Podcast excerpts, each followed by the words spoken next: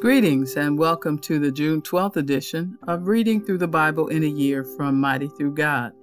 Today I'll be reading 1 Kings chapters 9 and 10, Acts chapter 8, verses 14 through 40, Psalm 130, Proverbs 17, verses 2 and 3. And today I'll be reading from the New Living Translation. This section is titled The Lord's Response to Solomon. So Solomon finished building the temple of the Lord as well as the royal palace. He completed everything he had planned to do. Then the Lord appeared to Solomon a second time, as he had done before at Gibeon. The Lord said to him, I have heard your prayer and your petition. I have set this temple apart to be holy, this place you have built where my name will be honored forever. I will always watch over it for it is dear to my heart. As for you, if you will follow me with integrity and godliness, as David your father did, obeying all my commands, decrees, and regulations, then I will establish the throne of your dynasty over Israel forever. For I made this promise to your father David one of your descendants will always sit on the throne of Israel. But if you or your descendants abandon me and disobey the commands and decrees I have given you, and if you serve and worship other gods, then I will uproot Israel from this land that I have given them. I will reject this temple that I have made holy to honor my name. I will make Israel an object of mockery and ridicule among the nations.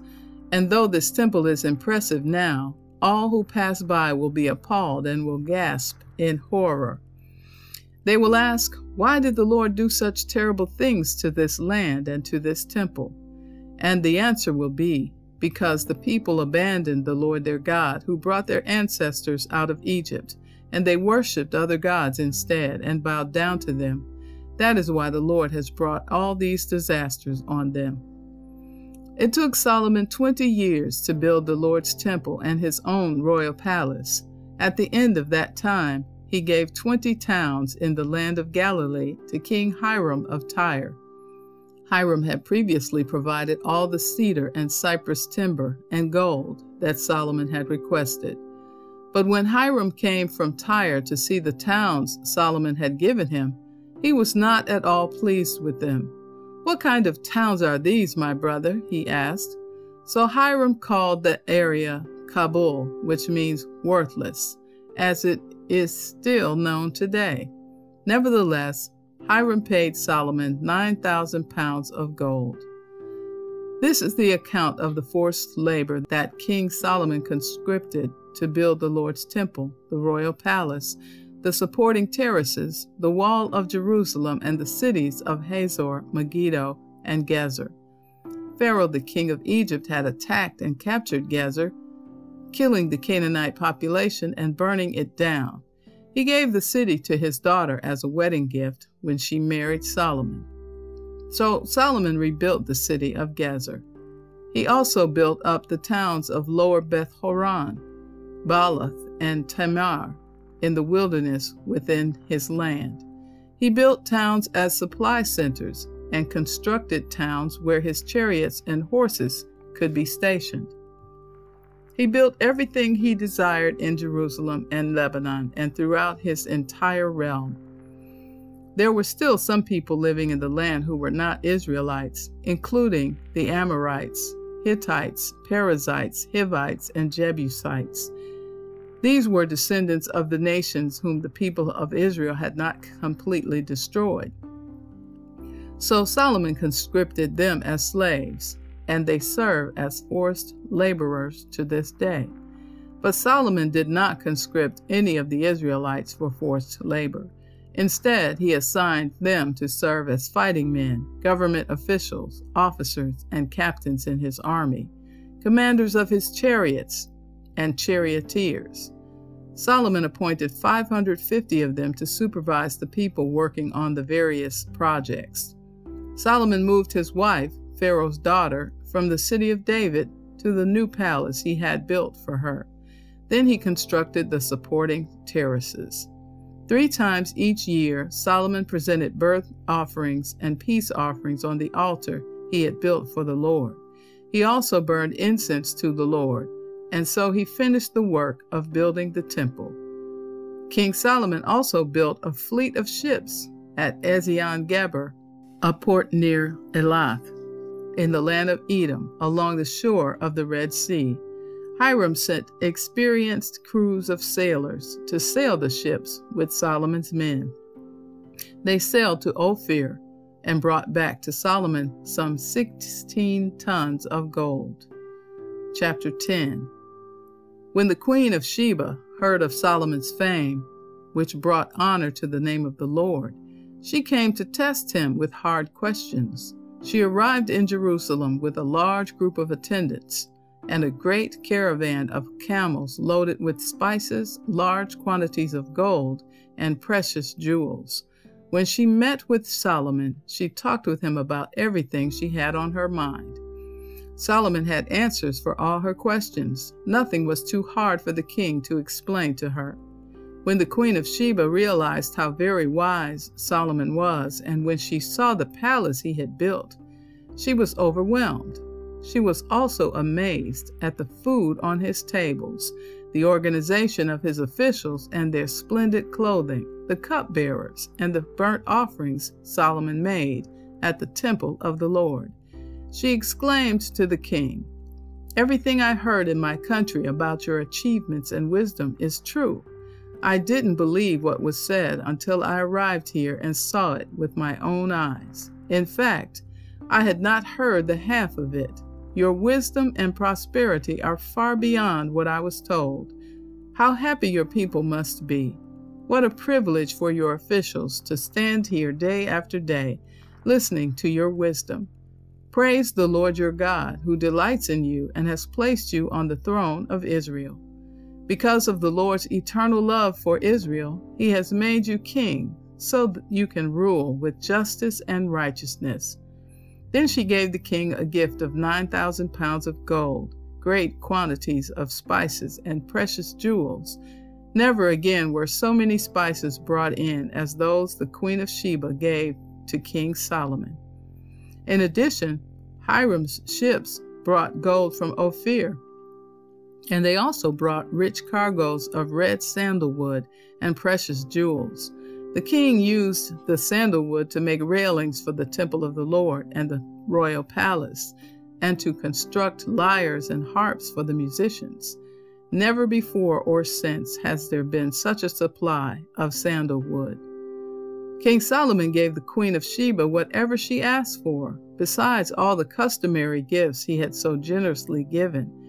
Then she and all her attendants returned to their own land.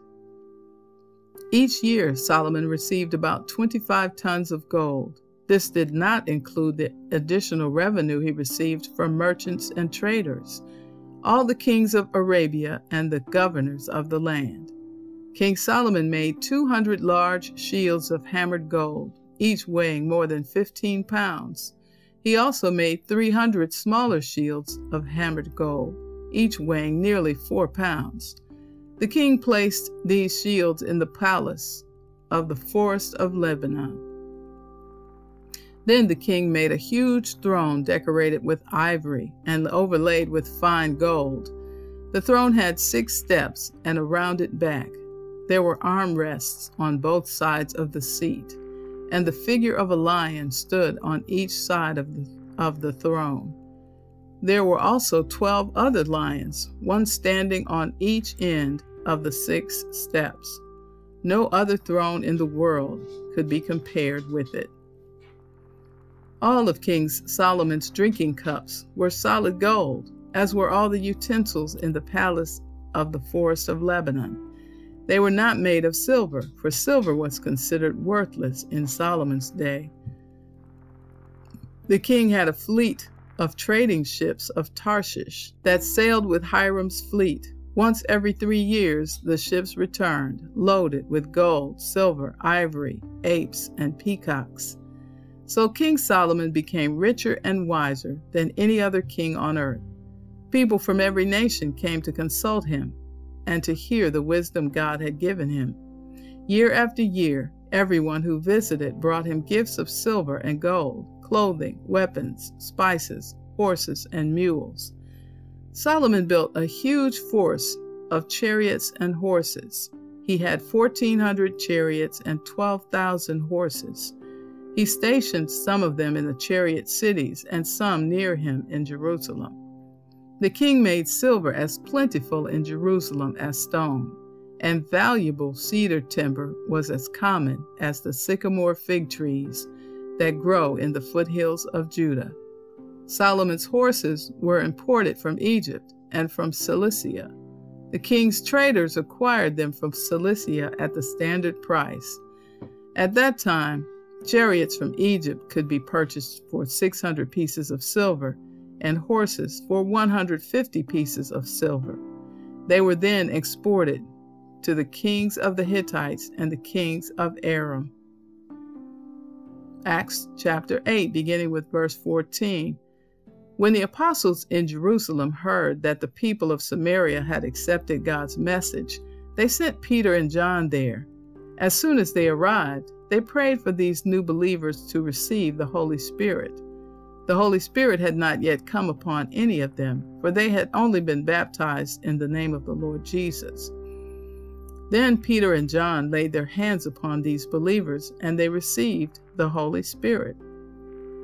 When Simon saw that the Spirit was given when the apostles laid their hands on people, he offered them money to buy this power. Let me have this power too, he exclaimed, so that when I lay my hands on people, they will receive the Holy Spirit. But Peter replied, May your money be destroyed with you for thinking God's gift can be bought. You can have no part in this, for your heart is not right with God. Repent of your wickedness and pray to the Lord. Perhaps he will forgive your evil thoughts. For I can see that you are full of bitter jealousy and are held captive by sin. Pray to the Lord for me, Simon exclaimed, that these terrible things you've said won't happen to me. After testifying and preaching the word of the Lord in Samaria, Peter and John returned to Jerusalem and they stopped in many Samaritan villages along the way to preach the good news. As for Philip, an angel of the Lord said to him, Go south down the desert road that runs from Jerusalem to Gaza. So he started out, and he met the treasurer of Ethiopia, a eunuch of great authority under the Kandake, the queen of Ethiopia. The eunuch had gone to Jerusalem to worship, and now he was returning.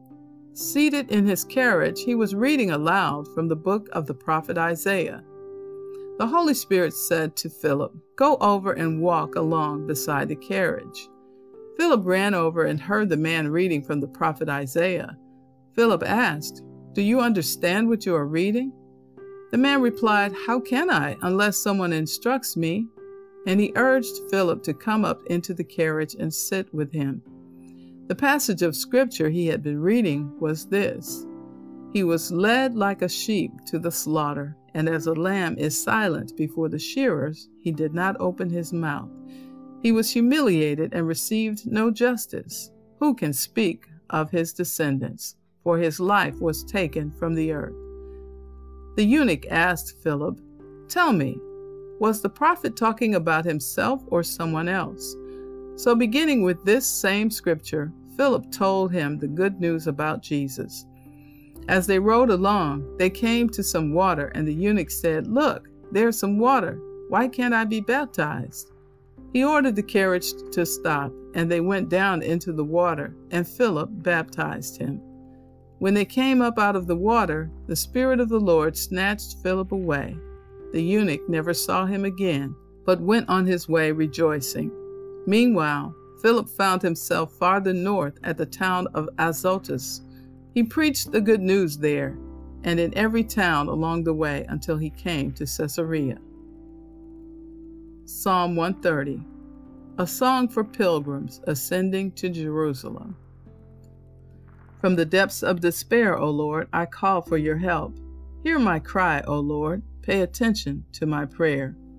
Lord, if you kept a record of our sins, who, O Lord, could ever survive? But you offer forgiveness that we might learn to fear you. I am counting on the Lord. Yes, I am counting on him. I have put my hope in his word. I long for the Lord more than centuries long for the dawn. Yes, more than centuries long for the dawn. O Israel, hope in the Lord, for with the Lord there is unfailing love. His redemption overflows. He himself will redeem Israel from every kind of sin. Proverbs 17, verses 2 and 3. A wise servant will rule over the master's disgraceful son and will share the inheritance of the master's children. Fire tests the purity of silver and gold, but the Lord tests the heart. And so concludes the reading for June 12th. Be blessed.